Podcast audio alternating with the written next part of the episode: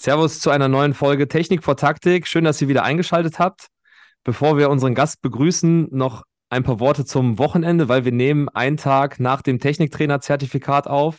Und da gehen erstmal schöne Grüße an alle Trainer, die mitgemacht haben, raus, weil alle hören auch fleißig den Podcast. Also fühlt euch gegrüßt. Fazit vom Wochenende von mir.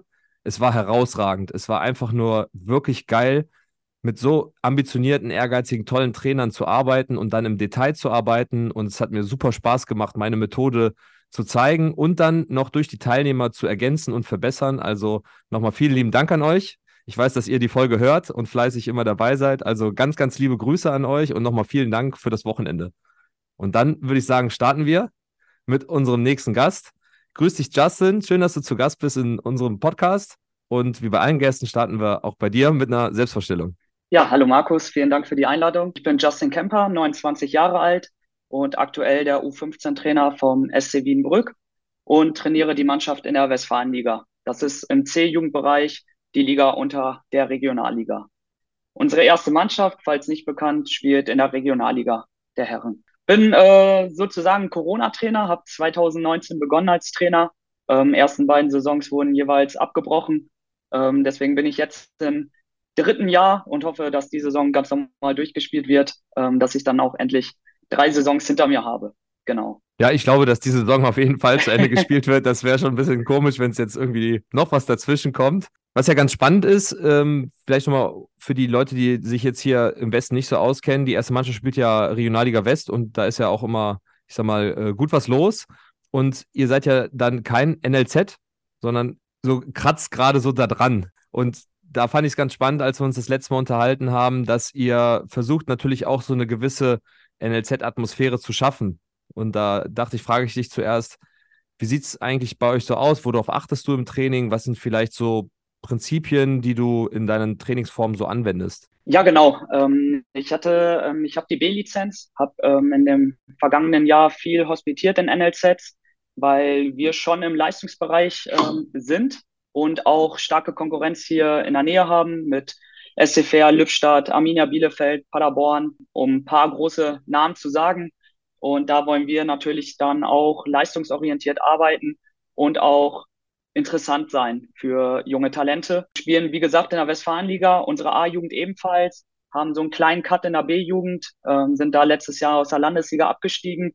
Und das ist so ein kleiner, schmaler Spagat, den wir überwinden müssen dass wir da schnell wieder hochkommen, dass wir konstant hohe Ligen anbieten. Genau. Und ja, wie machen wir das? Ähm, wir versuchen so ein bisschen, wie du schon gesagt hast, NLZ-Feeling reinzubekommen, ähm, trainieren dreimal die Woche. Anders gibt's die Platzbelegung gar nicht her, weil wir so viele Jugendmannschaften haben. Wahrscheinlich wäre eine vierte Einheit nicht verkehrt für die Westfalenliga. Versuchen aber in der Zeit, die wir haben, viele Aspekte reinzubringen, um ganzheitlich zu trainieren machen dienstags beispielsweise Athletiktraining ähm, in Eigenregie mit Absprache mit einem Personal Trainer, immer eine halbe Stunde vor dem Training, arbeiten dann beispielsweise mit den Skillshirts, ähm, die ja auch mittlerweile relativ bekannt sind, ähm, um so ein bisschen die Wahrnehmung, Kognition ähm, zu steigern in der Mannschaft, wo man auch immer sehr schnell merkt, wie groß die Probleme sind, wenn die Leibchen plötzlich zwei Farben haben und nicht nur noch eine. Ähm, da brauchen die Jungs immer eine Zeit lang, um da reinzukommen. Aber man merkt einfach auch, wie schnell sich die Jungs dann daran gewöhnen, ähm, wie viel, ja, wie schnell das Spiel dann auch wird bei den Jungs und versuchen danach dann, dann ist immer noch roundabout eine Stunde, ähm, das Spielprinzip der Woche ähm, einzubauen. Donnerstags ähm, haben wir ebenfalls wieder eine halbe Stunde vor dem eigentlichen Trainingsbeginn eine Videoanalyse, ähm, was wir auch wöchentlich anbieten. Ähm, wir arbeiten da ähm, mit der Veo-Kamera analysieren da ähm, unsere Spiele und bringen das den Jungs auch nah. Wir haben äh, viele Spieler, die wir teilweise aus der Kreisliga holen, ähm, die sowas noch gar nicht kennen. Ähm, für die ist das auch Neuland. Aber ich finde, wenn man sich selber spielen sieht, ist das zehnmal mehr wert, als einen Magneten an der Taktiktafel zu verschieben, ähm, wenn man das wirklich da mal in Farbe hat und ein bewegliches Bild. Genau, freitags äh, machen wir das klassische Abschlusstraining. Ähm, Intensität wird so ein bisschen gedrosselt und versuchen da nochmal so die letzten Feinschliffe mit dem Spielprinzip, was eigentlich auch immer wichtig fürs Wochenende ist, ähm, dass es einigermaßen angepasst am Gegner, ist so die Woche dann bei uns. Und ja, wie du schon gesagt hattest, ähm, wir arbeiten da mit Spielprinzipien, ähm, haben jede Woche ein Spielprinzip, meistens mit dem Ball, also zwei Wochen immer ein Offensivprinzip, weil wir ja aktiv sein wollen im Spiel. Und die dritte Woche ist dann immer ein Defensivprinzip. Super spannend, ähm, dass du das sozusagen die Woche nach einem Prinzip ausrichtest. Machst du dann auch nochmal eine Unterscheidung in Techniken zum Beispiel, die für die für das Prinzip wichtig sind und packst das dann vielleicht in den ersten Teil oder wie teilst du das auf oder machst du das komplett anders vielleicht? Ähm, also dienstags machen wir ähm, das Spielprinzip, beginnen wir mit den Skillshirts. Ähm, wenn wir jetzt das Spielprinzip im größtmöglichen Raum anbieten haben oder unfassbar sein, nennen wir ein Spielprinzip. Da versuchen wir das in kleine Übungen einzubauen. Wir teilen das immer, wir sind ein Trainerteam von drei Leuten, teilen das dann auch gerne in drei Gruppen, dass wir wirklich kleine Spielformen haben. Dienstags kann man ja am intensivsten trainieren, dass wir da beispielsweise in drei Gruppen ein, jeweils ein 3 gegen 3 haben, mal auf Minitoren, ähm, wo wir einen Ball reinspielen, eine Farbe sagen, die Jungs natürlich erstmal mit den Skillshots beschäftigt sind, aber auch schon das Spielprinzip, was wir vor dem Training angekratzt haben, schon mal versuchen umzusetzen. Ähm, da machen wir in den drei Gruppen dann verschiedene Übungen, beispielsweise auch mal einen Handball-Kopfball, wo dieses Spielprinzip im größtmöglichen Raum anbieten, ähm, unter anderem ja auch ähm, schon mit drin ist. Oder auch eine Übung Ballbesitz gegen Balleroberung mit Skillshots, wo dieses Spielprinzip immer wieder kommt. Danach treffen wir uns dann meistens zusammen ähm, am Dienstag und gehen dann ebenfalls wieder in kleine Spielformen. Und donnerstags kommt der technische Punkt dann mit rein. Ähm, da machen wir die halbe Stunde, die erste halbe Stunde, wenn wir von der Videoanalyse rauskommen, ähm, teilen wir die Mannschaft wieder in drei Gruppen und arbeiten technischen Schwerpunkt ab. Das ist ähm, oft mit dem Spielprinzip abhängig, ähm, oft auch positionsspezifisch. Ähm, ebenfalls wieder drei Gruppen und dann meistens passend. Äh, würde es nicht Sinn machen, die Technik am ersten Training zu trainieren, weil vielleicht die fürs Spielprinzip dann relevant ist? Also, dass du dann eigentlich, weiß ich nicht, wenn das Spielprinzip jetzt äh, vielleicht übergreifend in einen Raum zu kommen und so weiter, aber die Technik nicht passt, kommst du vielleicht gar nicht da rein. Also ist jetzt so meine erste spontane Idee oder hat das einen bestimmten Hintergrund, dass es dann erst in die zweite Einheit reinrutscht? Ja, hat den Hintergrund bei uns, ähm, dass wir Dienstag halt wirklich hochintensiv trainieren wollen in ganz, ganz vielen kleinen Spielformen, wo wir das Spielprinzip auch wirklich in den Spielformen nur ankratzen.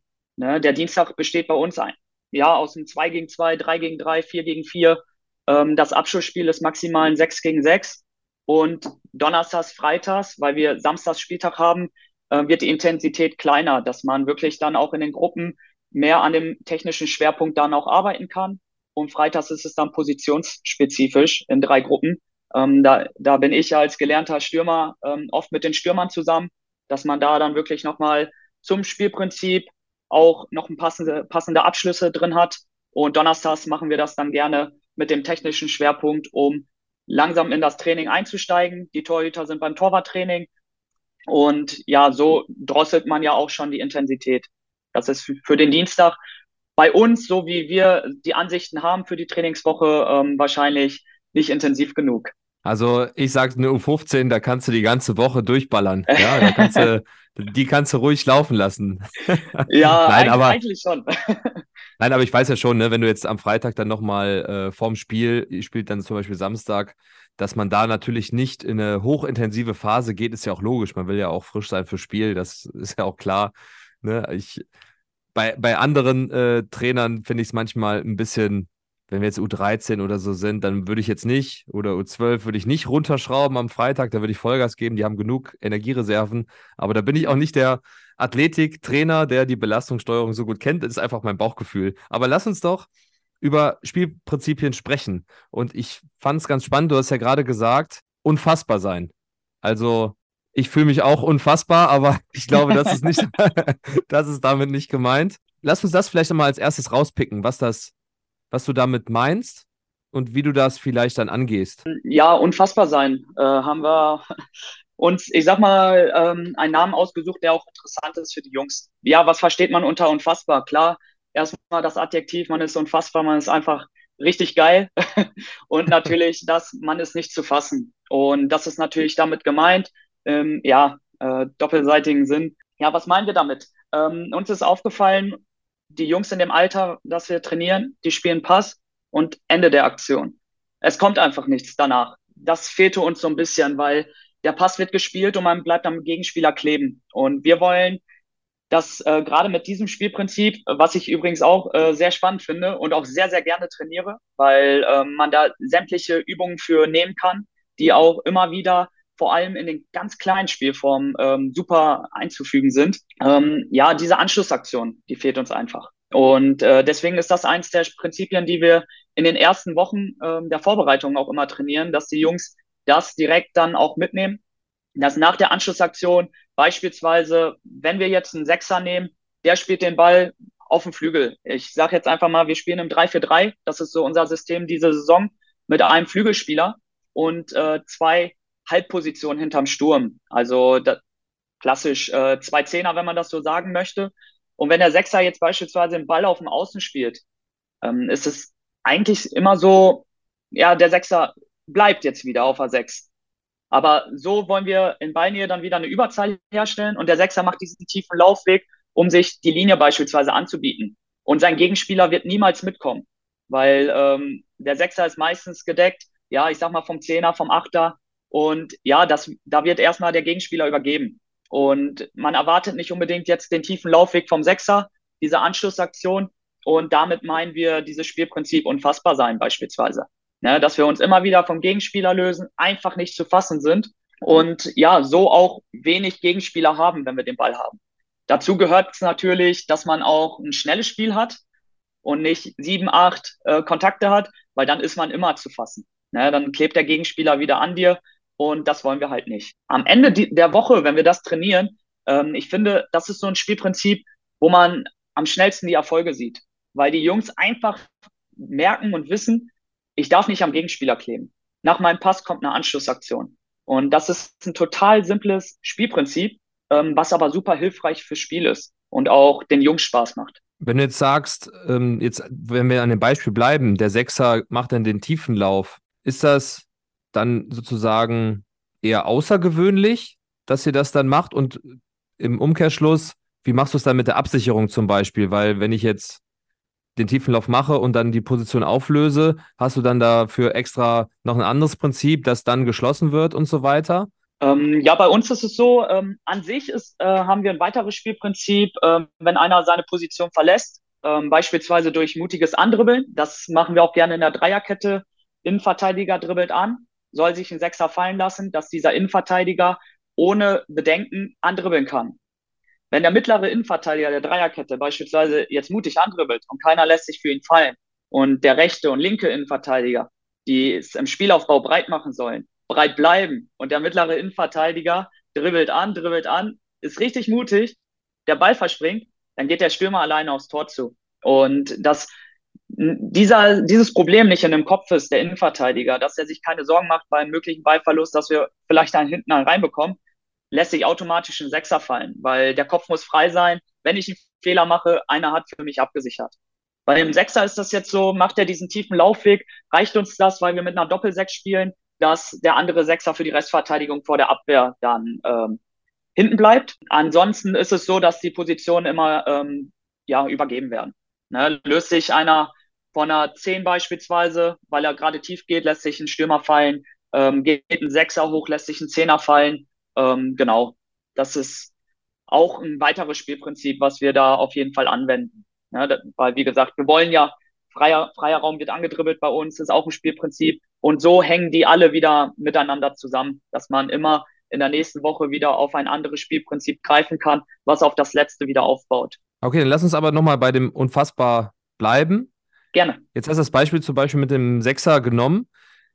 Was wären noch so Lösebewegungen oder Anschlussaktionen, wie du gesagt hast, die du dann in den Fokus setzt? Also ist es dann vielleicht ein diagonales äh, Absetzen, nach vorne gehen? Also hast du da auch irgendwelche noch, also noch mehr außer vielleicht den tiefen Lauf, um nicht fassbar zu sein am Ende? Ja, na klar. Also uns geht es äh, hauptsächlich bei diesem äh, Spielprinzip einfach wieder darum, immer sich wieder vom Gegenspieler zu lösen. Ob es jetzt die Anschlussaktion ist mit einem tiefen Laufweg oder grundsätzlich Gegenspieler klebt an mir, ähm, ich mache einen gegen gleichen Laufweg mit einem Mitspieler. Die Zehner wechseln gerade die Position. ähm, linke Halbposition, rechte Halbposition, dass sie einfach Positionen wechseln. Äh, ein Sechser geht tief, der andere kommt kurz. Ähm, das ist eigentlich alles, was so dieses Spielprinzip auch wieder hergibt, ähm, einfach nicht äh, zu fassen zu sein. Und ähm, auch wenn der Flügelspieler beispielsweise mal kurz kommt, dass ähm, oder zentral kommt, dass die Halbposition sich auf dem Flügel absetzt. Ne, dass du halt immer wieder in Bewegung bist, weil ich habe jetzt zwei Jahre Westfalenliga trainiert in der C-Jugend. Oft war das Problem, dass das Spiel teilweise zu statisch ist. Ähm, das ist ein Spielprinzip, was wir beispielsweise sehr gerne trainieren gegen Mannschaften, die sehr tief stehen, die im Abwehrpressing spielen, äh, eigentlich nur auf Fehler warten, was heutzutage immer häufiger wird, finde ich. Ähm, nur auf Fehler warten und dann kontern, diesen einen Fehler ausnutzen oder aus diesem einen Fehler einen Freistoß aus dem Halbfeld bekommen oder eine Ecke, die ich reinschlage, um irgendwie nach dem Standard ein Tor zu machen. Und dieses Spielprinzip ähm, bringt auch immer wieder Lücken im, ja, ich sag mal, im Abwehrbollwerk, äh, wenn du dich immer wieder vom Gegenspieler löst, weil du weißt das selber, äh, tiefstehender Gegner, wie schwer das ist, da durchzuspielen. Wenn du dann noch die ganze Zeit am Gegenspieler klebst, ähm, ist das natürlich sehr, sehr schwierig. Und so ist mit dem Spielprinzip natürlich auch gemeint, einfach immer wieder in Bewegung zu sein.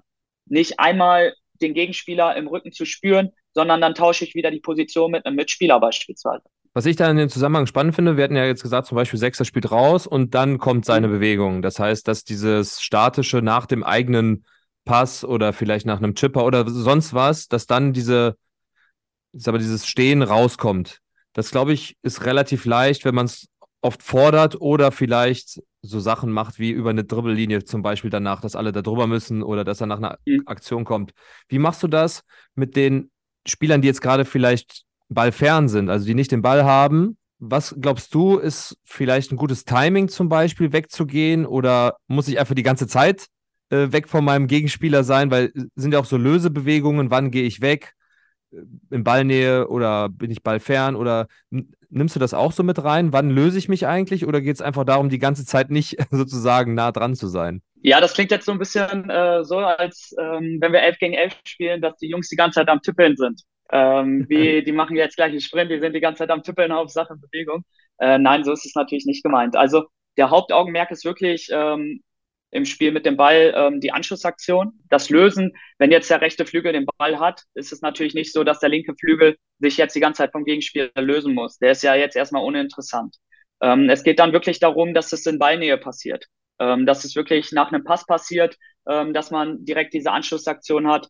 Ähm, das trainieren wir beispielsweise auch immer mit Provokationsregeln, dass Anschlussaktionen äh, Tore ja mehrfach zählen beispielsweise. Und daran erkennt man auch, dass das hauptsächlich der Augenmerk ist bei diesem Spielprinzip, wenn wir es trainieren. Wir haben dann noch so einen Punkt drin, ähm, das Spiel über den Dritten beispielsweise. Das gibt dann auch immer, ja, wenn ich es jetzt einfach mal sage, äh, bei einem Tor im Training dann äh, zwei Punkte, die direkte Anschlussaktion drei Punkte. So ist es halt auch, dass der nächste Spieler, der auch ballnahe ist, natürlich auch sehr interessant ist äh, für das, ja, für den Angriff gerade, und deswegen natürlich sich auch passend vom Gegenspieler lösen muss. Ne, löst du dich zu früh, dann äh, ja, klebt der nächste Gegenspieler an dich ran, dann wird er übergeben und fertig. Ähm, das ist dann auch mit Hauptaugen, ja, mit Augenmerk, aber jetzt nicht der Hauptaspekt, den wir da trainieren. Jetzt hast du es ja schon angesprochen, worauf ich ja oft hinaus will. Wie trainiert man das und wie kann man es vielleicht provozieren, dass das zu einem Muster wird von einem Spieler, dass er diese Lösebewegung auch benutzt? Hast du da noch ein paar vielleicht Übungen oder Ideen, wie ich habe ich ja schon öfter im Podcast gesagt, diese Schnarchnasen, ja, äh, wie man die in, in, in Bewegung bekommt am Ende, ne? Vielleicht durch eine Übung oder durchs Coaching. Also ich nehme jetzt den Dienstag als Beispiel. Ähm, wenn wir das Spielprinzip trainieren, das ist fast schon eine Trainingseinheit, äh, die wir auch letztes Jahr fast genauso ähm, übernommen haben, weil die einfach cool ist. Es ist ja auch so der Aspekt, dass man ja immer in Kleinform spielen soll. Das ist ja heutzutage auch wieder ein sehr aktuelles Thema dass man mehr Ballkontakte im 2 gegen 2, 3 gegen 3 hat, als wenn man die ganze Zeit 8 gegen 8 zockt. Und ähm, ja, wir starten bei dem Spielprinzip gerne mit einem 1 gegen 1, mit einer Anschlussaktion. Ähm, kannst du dir vorstellen, wir haben vier Stangentore, ich sage jetzt einfach mal auf 12 Uhr, 3 Uhr, 6 Uhr, 9 Uhr. Und die Gruppen, die, es sind zwei Teams und die stehen gegenüber voneinander. Wenn wir jetzt sagen, Gelb hat das Stangtor auf 12 Uhr und auf 6 Uhr, ist es Orange, die es auf 3 und 9 Uhr haben, und neben den Stangentoren stehen jeweils zwei Minitore. Einmal rechts davon, einmal links davon.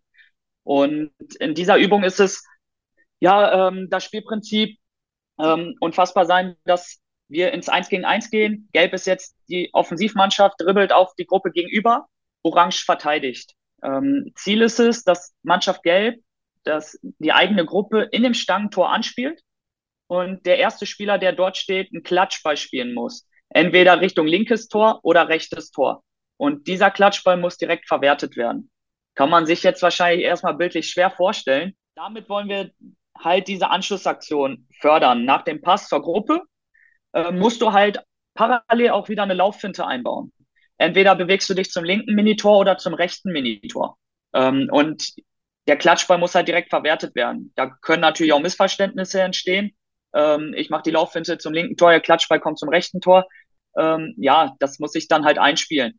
Aber da fangen wir mit dem Spielprinzip an, ähm, können dieses Eins gegen Eins auch auf ein Minitor einfach ausführen, ohne diesen Klatschball. Das heißt, ohne eine Anschlussaktion. Damit der Verteidiger nicht vor dieser ja, Gruppe wartet, ähm, die den Klatschball spielt, um einfach da zu verteidigen, weil dann ist es ja schwierig, ich sag mal, einen Klatschball zu verwerten. Deswegen gibt es auch die Möglichkeit, das Eins gegen Eins Richtung Minitor ähm, beispielsweise ganz normal auszuführen. Dafür gibt es aber keine Belohnung. Das ist dann ein einfaches Tor. Machst du das über einen Klatschball, ist die Belohnung, dass es nach dem Tor im 2 gegen 1 in die andere Richtung geht. Ne, das ist eine Spielform, die immer wieder die Richtung ändert. Du spielst erst Gruppe 6 Uhr auf 12 Uhr, dann 12 Uhr auf 6 Uhr, bis du halt kein Tor machst oder den Ball verlierst. Und da provozieren wir die Anschlussaktion, damit die Belohnung, das 2 gegen 1 halt ähm, im Anschluss kommt und das Tor zählt dann auch dreifach. Danach ähm, gehen wir immer in Spielform 2 gegen 2 mit Anspielern beispielsweise. Ähm, zwei Anspieler neben dem Tor, wir spielen jetzt natürlich auf große Tore. Ähm, da ist es so, Dienstags, dass die Torhüter dann auch ähm, so nach einer halben Stunde in unser Training kommen. Dann spielen wir gerne ein 2 gegen 2 im Feld und pro Mannschaft haben wir dann vier Anspieler. Zwei neben dem Tor, ein linksoffensiv, ein rechtsoffensiv. Das Spielfeld ist ungefähr fünfer Breite, also sehr, sehr eng und doppelter 16er lang, dass du halt auch ein tiefes Spiel hast. Und dann ist, zählt jedes Tor einfach. Tore nach Anschlussaktion dreifach. Beispielsweise, ich spiele den Ball auf den Spieler, der rechts neben dem Tor steht. Der spielt den Klatschball wieder auf mich. Ich mache ihn rein, zählt dreifach. Oder ich spiele den tief zum äh, neutralen Anspieler von uns. Der lässt auf den Mitspieler von mir klatschen, dann zählt es zweifach. Da haben wir dann das Spiel über den dritten, aber parallel ja auch wieder eine Anschlussaktion. Genau, das spielen wir sehr, sehr gerne. Macht den Jungs auch Spaß. Ähm, ja, und dieses Spielprinzip wird halt natürlich ja, provoziert. Die wollen natürlich ein Tor, was dreifach zählt. Vor allem die Spieldauer beim 2 gegen 2 pendelt bei uns immer so zwischen einer Minute und anderthalb. Das heißt, machst du erstmal ein dreifaches Tor, ähm, ist es natürlich schwierig, das Spiel zu drehen. Und so provozierst du es halt, dass die Jungs dieses Spielprinzip versuchen umzusetzen und immer wieder eine Anschlussaktion zu finden. Wie mobil dürfen die Außenspieler sein? Also sind die einfach Statisten oder äh, also stehen sie fest oder dürfen die sich auf der Linie bewegen, in der Tiefe auch bewegen? Also sind die dann auch sozusagen voll aktiv dabei? Ja, die sind aktiv dabei. Ähm, die sollen sich äh, sogar bewegen, weil es gibt natürlich immer Winkel, wo diese Spieler nicht anspielbar sind. Und wir wollen ja, wir haben ja auch das Spielprinzip beispielsweise im größtmöglichen Raum anbieten. Und das ist bei diesen Neutralen ja dann auch wieder gefordert, dass die nicht im Deckungsschatten stehen, sondern sich so po positionieren, dass sie halt auch anspielbar sind. Und ähm, wir haben die beiden Außenanspieler, die nicht neben dem Tor stehen, sondern rechts und links. Kannst dir ungefähr vorstellen, spielen wir es auf doppelten 16er, ist die 16er Linie ähm, die Mittellinie und dann haben die Grundlinie bis 16er, wo sie sich bewegen können, rechts und links. Und neben dem Tor halt so breit, wie wir das Spielfeld machen. Meistens ist es Fünfer, ähm, manchmal sind es auch sieben, acht Meter, wenn wir diese Übung im 3 gegen 3 beispielsweise spielen, mit vier Anspielern. Ich habe ähm, vor einer Weile auch sowas mit, mit Klatschbällen äh, gemacht, auch mit äh, doppelter 16er. Und ich habe es dann noch, ich weiß nicht, was du von der Idee hältst, ich habe es im Feld aber aufgebaut. Also nicht doppelter 16er, wie man es klassisch hat, sondern mehr ins Feld reingemacht. Und habe die Außenklatschspieler in drei Ebenen aufgeteilt. Das heißt, wenn sie in Ebene 3 waren, standen sie halt 15, 20 Meter weg. Das heißt, der Ball wurde deutlich länger, der dann verarbeitet werden musste. Den durften sie dann mit zwei Kontakten wieder zurückspielen. Und wenn sie in Ebene 1 waren, muss es ein Direktklatschball sein, zum Beispiel. Und dann okay. wurde der lange Ball, der, der, in die Tiefe, der wirklich dann auch mal 30, 30 Meter ist, der wurde dann halt doppelt oder dreifach bepunktet. Da habe ich auch ganz gute Erfahrungen mitgemacht. Es geht natürlich nur, wenn du das im Feld aufbaust, weil hinter dem einen Tor ist wahrscheinlich die Absperrung. Aber was, was, hältst du von sowas, da die Tiefe auch mal zu, zu variieren von dem Spiel? Äh, auch, absolut passend, klar. Ist natürlich auch eine coole Variante.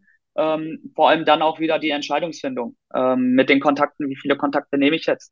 Ähm, nein, finde ich top, auf jeden Fall. Ja, das ist ja auch mal so eine. Bauen so eine wir auch Sache, gerne für... ein. ja, weil, weil äh, ich habe festgestellt, wenn du es immer nur auf eng hast, ist meine Erfahrung, äh, trainierst du eigentlich diese, diese Tiefenpasstechniken eher weniger. Also dann auch mal einen Unterschnittball zu spielen oder wie viel Druck muss ich eigentlich reingeben?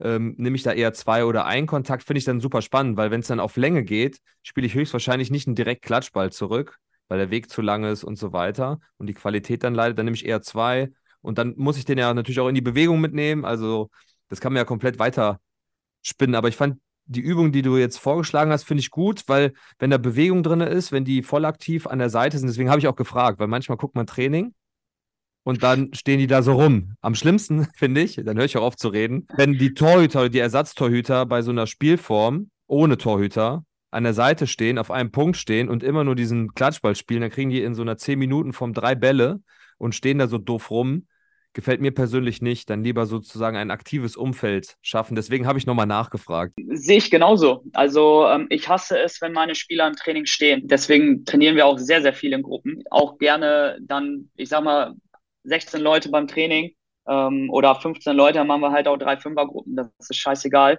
Ähm, weil ich hasse es wirklich, wenn die Jungs beim Training stehen. Das ist vergeudete Zeit. Ähm, deswegen ist es bei uns auch immer sehr schnell aufgebaut, das Training vorm ist äh, ja vor Beginn schon aufgebaut in den Gruppen. Und parallel, weil wir halt den Luxus haben, das ist auch nicht Standard, dass wir drei Trainer sind, kann sich immer einer drum kümmern, die nächste Übung schon wieder aufzubauen. Ähm, und mit den Torhütern sprichst du es ebenfalls an. Wir, ähm, wir wollen Torhüter, die ja wie Manuel Neuer mitspielen und geben denen drei Ballkontakte im Training, ähm, weil sie irgendwo mal Anspieler machen dürfen, weil wir die Sorge haben, dass sie die Übung kaputt machen. Aber so können die am Ball natürlich auch nicht besser werden. Und dann hast du am Wochenende ein Aufbauspiel, wo du den Torwart am besten ja, weglässt. Und ja, das ist dann natürlich auch wieder fatal.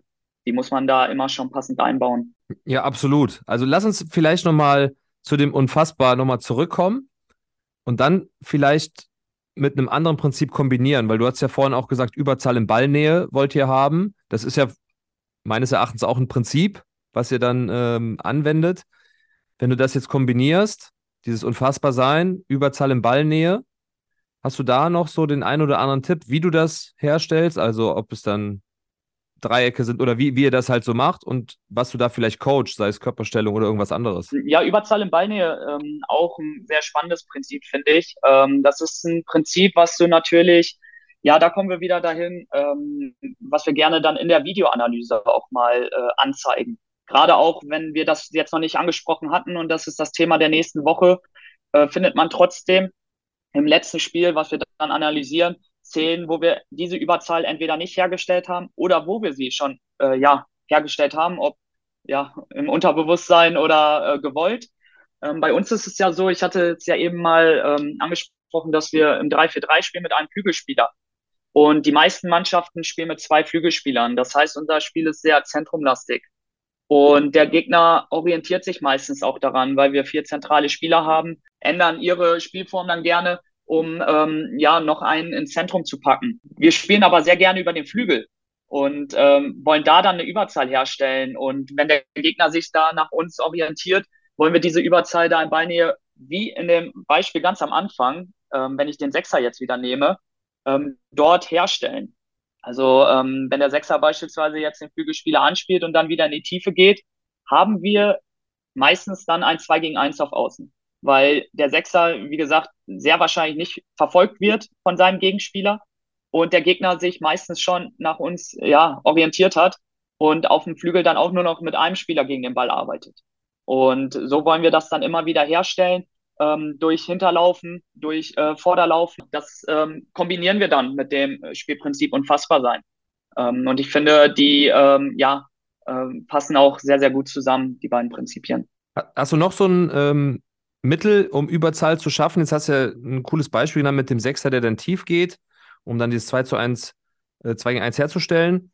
Hast du noch so ein, so ein Mittel? dass du dann vielleicht durch Positionierung oder durch andere Mittel da eine Überzahl herstellen kannst? Ja, wir machen das, ja, ist jetzt ähnlich. Äh, wir machen das auch ähm, sehr gerne mit dem Zehner. Wenn ich jetzt beispielsweise mal ein, ein Spielzug vom Spielaufbau bis zum Torabschluss, ähm, ich sag mal so den Traumspielzug nach unseren Prinzipien äh, mal vorstelle, ist es halt erstmal so, dass unsere Verteidiger, wir bauen kurz auf und wir suchen gerne über unseren Äußeren der Dreierkette die Ballferne 6.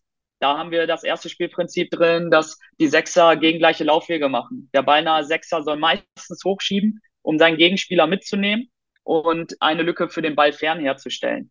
Der spielt dann, ja, in unseren Wunschvorstellungen, klappt auch wirklich teilweise echt gut auf den Flügel. Und dann geht der Zehner die Linie lang, ähm, stellt da die Überzahl her, ähm, so dass der Flügelspieler mit dem ersten Kontakt meistens schon die Linie lang spielen kann auf ja, die beinahe 10 dort und dann wiederum die Position von unserer Ball, ähm, ja, von unserer 10 einnimmt, die ja jetzt auf dem Flügel verschwunden ist, quasi auch wieder tief geht. So stellen wir halt immer wieder ein 2 gegen 1 her. Ähm, das machen wir sehr, sehr gerne, ob es jetzt der Sechser ist, der äh, nach seinem Pass in die Tiefe geht oder ob es die Halbpositionen auf der 10 sind, ähm, die, wenn der Flügelspieler den Ball hat, direkt sich die Linie anbieten. Ähm, da versuchen wir die Prinzipien immer oder das Überzahl in Ballnähe immer wieder einzubauen. Da habe ich mal eine, eine, Nachfrage. Wenn jetzt der Zehner die Linie lang geht, mhm. ist es ja oft so, dass, also dann weiß der Außenspieler, okay, ich spiele jetzt die Linie lang. Ist es bei dir auch so, dass dann die, der Laufweg eher so nach außen getrieben ist? Also auch, dass dann die Körperhaltung so nach außen geht und die meistens so nach außen gedrückt werden, dann, wenn sie die Linie gehen und dann was die Spielfortsetzung angeht, oft Probleme haben? Oder ist es vielleicht eine falsche Wahrnehmung oder habe ich das mir jetzt falsch vorgestellt? Also, wenn ich in die Tiefe spiele, dass sie dann meistens so Richtung Eckfahne sich treiben lassen. Ja, ähm, das ist natürlich ein Problem, wenn du jetzt beispielsweise den Angriff über den linken Flügel startest und der ist Rechtsfuß. Die Jugend heutzutage, beziehungsweise Jugendspieler, die äh, spielen nur noch mit ihrem starken Fuß. Der Schwache ist ja fast wirklich nur noch zum Stehen da. Und wenn du auf der Position den Ball natürlich mit dem rechten Fuß dann noch spielst, dann hat er den Drall nach außen. Ähm, dann schickst du unseren Zehner ja schon nach außen, dann muss der Gegenspieler den ja gar nicht lenken. Wir arbeiten meistens ähm, mit Spielern, die dann auch den starken Fuß dort haben, dass die nicht direkt die Linie lang spielen, sondern halt auch schon Richtung Tor spielen können. Und die Zehn, die da die Linie lang geht, das passt momentan von den Füßen her auch sehr gut, ist dann auch ein Linksfuß, der auch technisch sehr äh, versiert ist. Und deswegen ist mir das so noch nicht so richtig aufgefallen.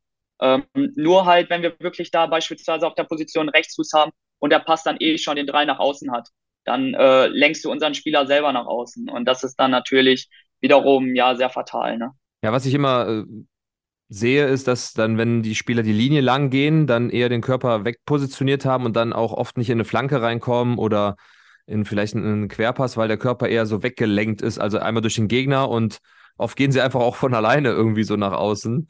Deswegen mhm. dachte ich, frage ich dich mal, wie das so bei dir, bei dir aussieht. Wenn ihr jetzt ähm, bei, ähm, Überzahl hergestellt habt, dann hast du ja gesagt, unfassbar sein. Was wären so Coaching-Punkte, die du dann vielleicht noch anwenden würdest? Du, also was du den Spielern dann sagst, äh, wenn es jetzt zum Beispiel mal nicht läuft oder so ein typisches Fehlerbild nimmst und dann sagst, ja, das kommt immer vor und dann coache ich das und das. Mhm. Ja, offene Spielstellung, äh, offene Spielstellung auf jeden Fall. Ähm, auch ja, ist mit das Wichtigste auf sehr vielen Positionen, die für uns da in dem System interessant sind. Wir coachen das im Spiel meistens ganz simpel mit einem Wort eigentlich Linie. Dann weiß der Zehner, dass er die Linie lang gehen muss. Er weiß, dass er gemeint ist.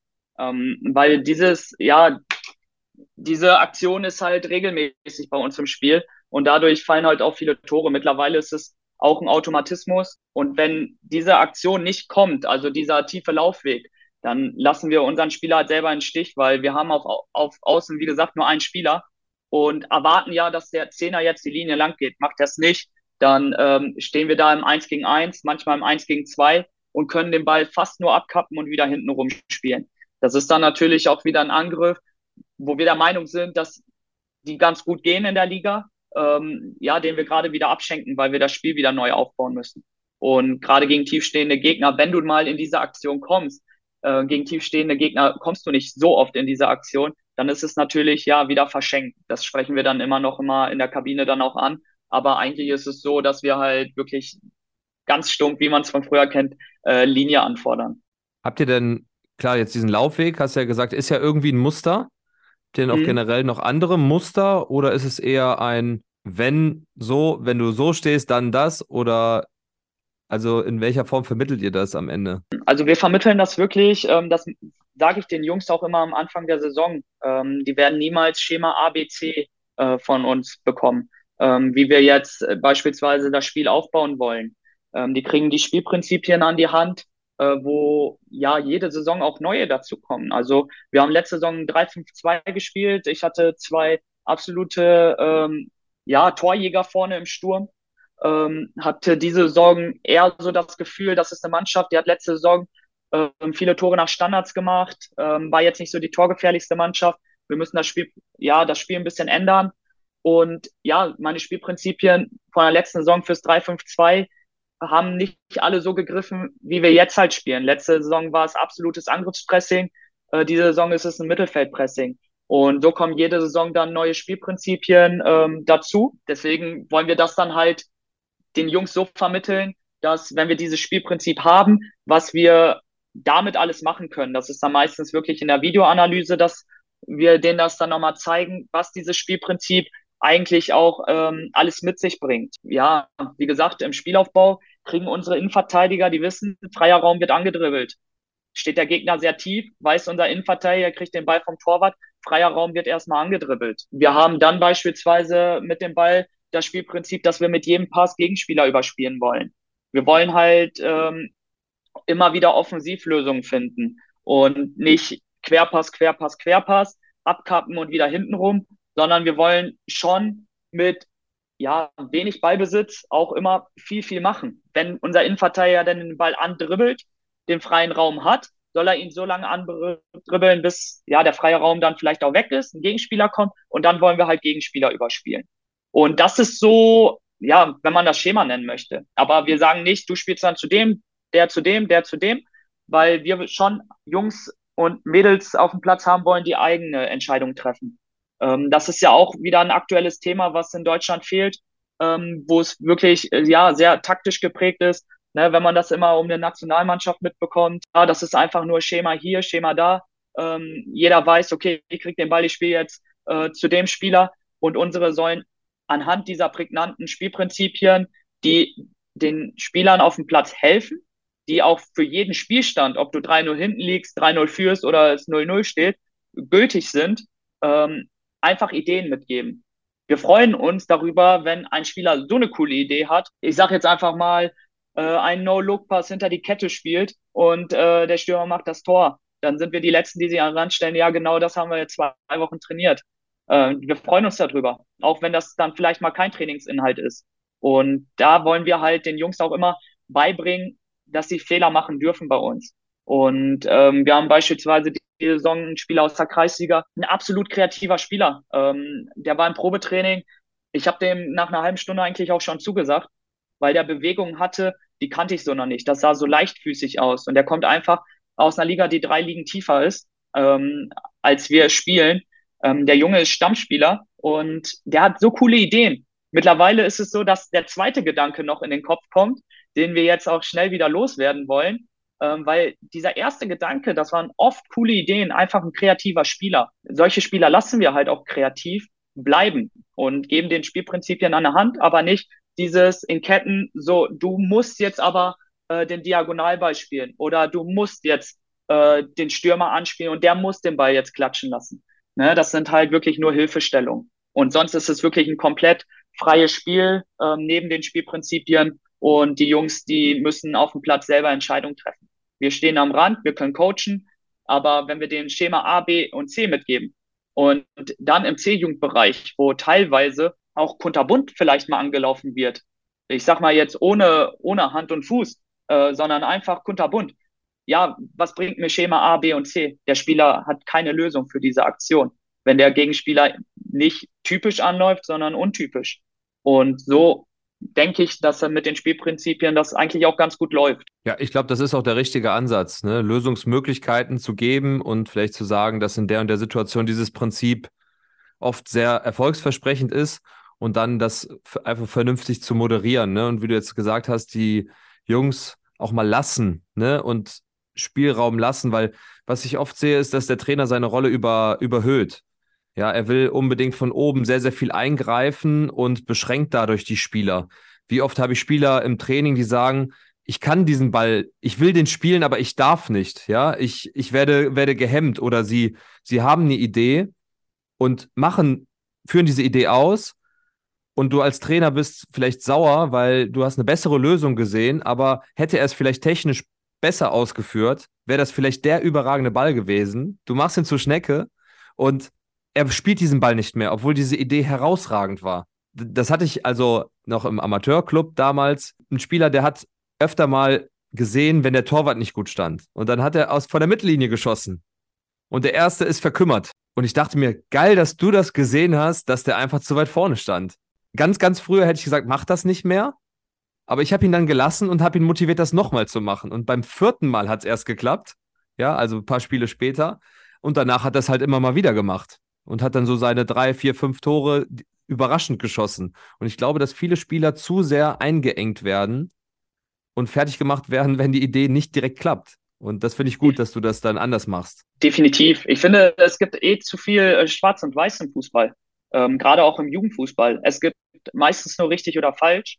Und ähm, ich hatte beispielsweise ähm, vor zwei Jahren einen Stürmer, der hat mir von 20 Saisontoren, hat er mir, glaube ich, sieben oder acht mit der Picke geschossen. Aber ähm, ich werde es ihm doch nicht verbieten. Ähm, wenn man sich an Ronaldo früher erinnert, der hat das im WM-Finale gemacht. Und wenn der Junge, der ist torgefährlich und dem war das egal, wie er Tore macht. Und wenn er mir das Tor mit der Pike macht, dann kann es ja gar nicht falsch sein. Ist jetzt nicht so, dass bei uns dann der technische Schwerpunkt äh, Schuss mit der Pike auf dem Plan steht. Aber ich werde ihm niemals verbieten, mit der Pike zu schießen, wenn äh, das einfach, ich sag mal, so ein Überraschungseffekt bei ihm auch ist, dass er halt irgendwie aus dem Getümmel raus äh, mit der Fußspitze noch das Tor macht. Und ähm, deswegen, und ich finde halt, gerade im Jugendfußball, wir wollen Jungs mit Bolzplatz-Mentalität und dann sollte man auch alles, was man auf dem Bolzplatz findet, äh, auch nicht verbieten im Training. Natürlich sollen sie zuhören und nach Regeln oder so wie die Übung geht, halt auch spielen. Aber ja, man muss halt überlegen, die Jungs sind kaum noch auf dem Bolzplatz heutzutage. Teilweise, ja, weil sie zu Hause zocken, aber teilweise ist es ja auch wirklich so äh, von der Schule, dann ist Fußballtraining und man hat nur noch ein oder zwei freie Nachmittage überhaupt. Und ähm, deswegen sollte man halt im Training auch wirklich ein Training anbieten, wo viel Freiraum gelassen wird, wo es coole Spielformen gibt, interessante, intensive und wo man das halt auch alles einbauen kann, was man früher selber, ich sag mal, nach der Schule um 15 Uhr nach den Hausaufgaben selber auf dem Bolzplatz gemacht hat. Ja, dann äh, glaube ich, äh, erlauben wir auch die 1,5 Liter oder 2 Liter Tetrapack Eistee beim Training. Aber nur mit die wir, Genau, die wir dann äh, auf dem Bolzplatz immer mit dabei hatten. Ja, ich glaube, die meisten, die das hören, kennen das. Schön mit dem oh, Tetrapack ja. zum Bolzplatz. Und ich war übrigens immer der, der den Ball mit hatte. Es gab ich ja auch. immer den einen oder den zweiten, der den Ball mit hatte. Und wenn ich gegangen bin, war immer schlecht. Das heißt, ich musste immer lange bleiben, weil ich auch keinem natürlich den Ball anvertraut habe. Da hatte ich natürlich dann so. auch Angst, dass, die, dass der wegkommt. So, dann lass uns ähm, die letzte Frage noch nehmen. Und meine letzte Frage ist oft dieselbe. Was sind so die Aussichten für dich? Was sind so deine Wünsche als Trainer so für die, für die nächsten Jahre? Ja, äh, sehr spannende Frage, die man sich selber auch immer stellt. Also für mich persönlich ist es so der größte Wunsch, irgendwann im Fußball hauptberuflich tätig zu sein. Das ist so mein Wunsch. Deswegen packt man viel Zeit ähm, auch in den Fußball rein, nach dem Hauptjob. Ähm, es ist trotzdem so, dass ich eine Stunde vorm Training da bin, Training lange plane, viele Hospitationen gemacht habe, um was mitzunehmen.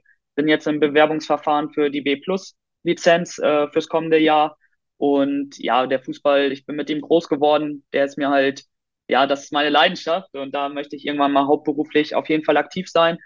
Ja, und sonst äh, möchte ich einfach Spieler weiterentwickeln. Also wirklich auch die Jungs verfolgen, die ich irgendwann mal trainiert habe, ähm, vielleicht selber irgendwo gesichtet habe und in den Verein geholt habe, ähm, ja, dass sie eine, äh, eine schöne Karriere haben, dass vielleicht mal der ein oder andere rauskommt. Ähm, ich hatte letzte Saison ähm, ein Mädchen bei mir in der Westfalenliga, ähm, die hatte ich zwei Jahre trainiert.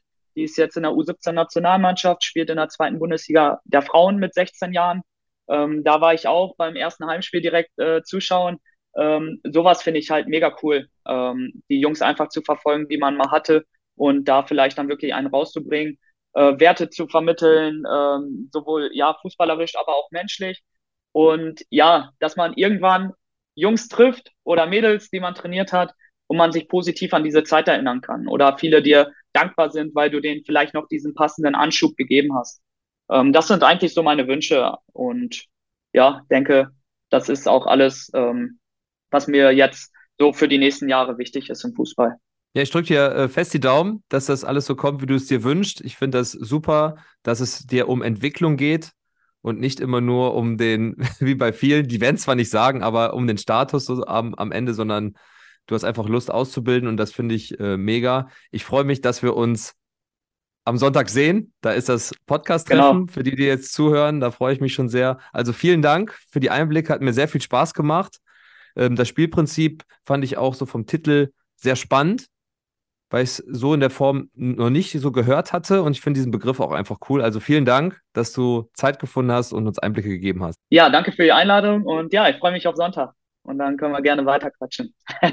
dann bis Sonntag und dann sind wir raus. Tschüss.